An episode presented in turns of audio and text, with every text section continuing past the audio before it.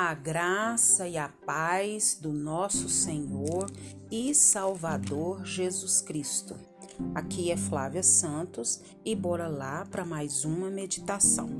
Nós vamos meditar nas Sagradas Escrituras, no Evangelho segundo João, capítulo 8, versículo 12.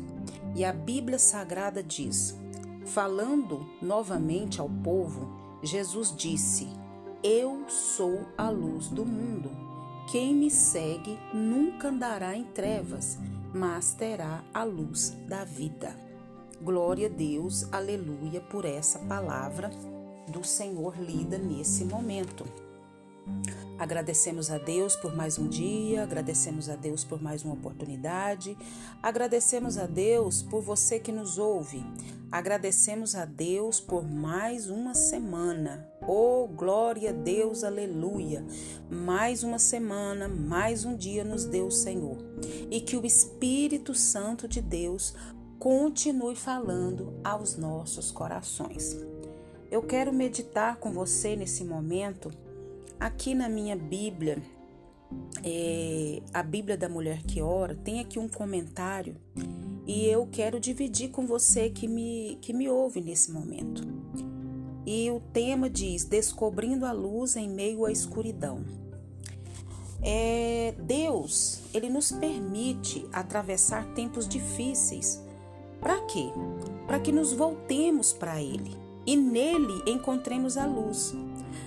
E Ele deseja que jamais duvidemos de Sua luz em nós.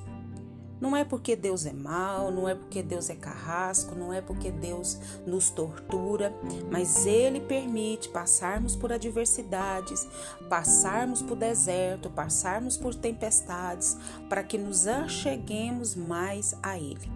E a Bíblia diz em Isaías 45, 3 que o Senhor afirma que há tesouros ocultos na escuridão, no meio da adversidade, no meio da tempestade, no meio da treva, né?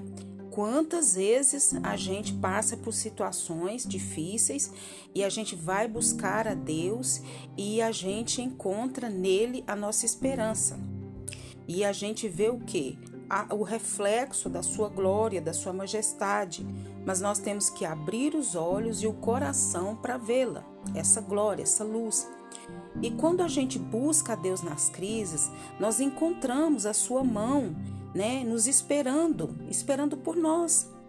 É, quando nós louvamos a Ele em meio é, do que está acontecendo na nossa vida, é como se a gente é clicasse no interruptor que permite que a sua luz divina venha fluir através né, da, da nossa vida e, e faz brilhar o nosso caminho que está ali no meio daquela treva, no meio daquela escuridão, da adversidade, da agonia, da dor, da tristeza, da angústia.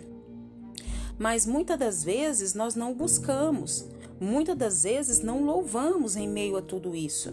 Nós procuramos outras fontes de luz, tentamos fazer de nós a luz, mas logo a gente percebe que essa luz não dura muito. E o que acontece quando a pessoa está perto de alguém que ama? A gente sabe que o rosto se ilumina, seus olhos cintilam, o seu sorriso resplandece. Esse amor é o que? É retribuído. Toda a alma se ilumina. O amor traz luz à vida. Agora imagine o amor de Deus. O amor de Deus também faz isso e muito mais em nós e através de nós. Só que a intensidade dessa luz que reflete é uma intensidade muito maior, muito melhor, porque ele nos amou o suficiente.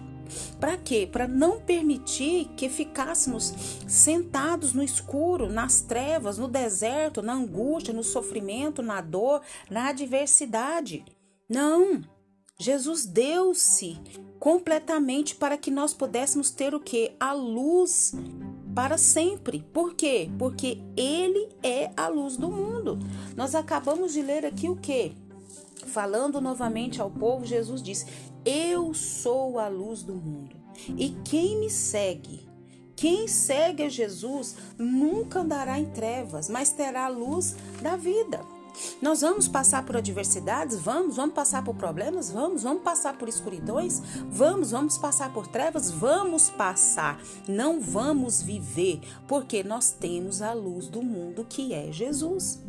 Então, em vez é, da gente é, ficar é, murmurando e reclamando, comece a buscar o Senhor e ver a sua luz, ver a luz de Deus. Nesses momentos mais escuros, mais difíceis, mais tenebrosos, a escuridão não será mais a mesma. Por quê? Porque o Senhor Jesus é a nossa luz e nunca mais terá a mesma intensidade, a mesma dor, a mesma agonia. Por quê? Porque o Senhor Jesus está conosco. E, e nós precisamos perceber é, em Deus e através de Deus que as coisas de um modo bem diferente. Por quê? Porque Jesus está conosco.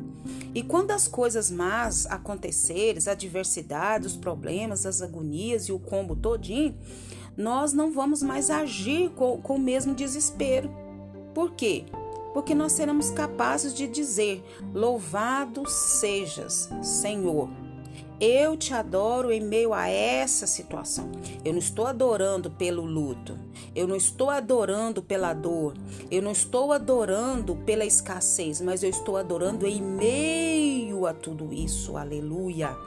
Eu adoro, Pai, em meio a essa situação. Eu adoro ao Senhor no meio dessa treva. Eu adoro ao Senhor no meio dessa angústia.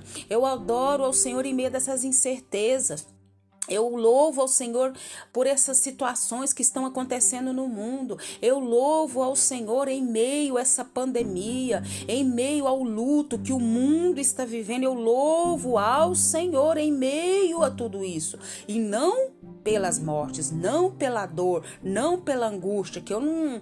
Isso aí seria, né? Uma loucura. Mas é louvar em meio a tudo isso ao Senhor. Sei que o Senhor é a luz do mundo, que vive em mim, e a tua luz jamais poderá ser apagada. Porque ele disse: Quem anda em mim jamais andará em trevas. Sei que estás comigo agora e farás brilhar a tua luz nessa situação, nesse problema, nessa adversidade, nessa agonia, nessa dor.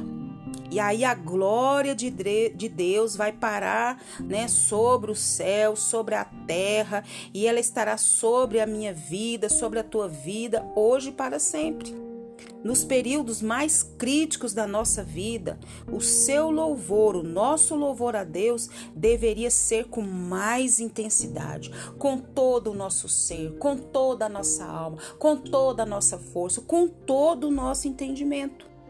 Ele não só acenderá os holofortes, mas ele também nos fortalecerá a nossa fé e fará que o inimigo saiba que nós não temos medo do escuro.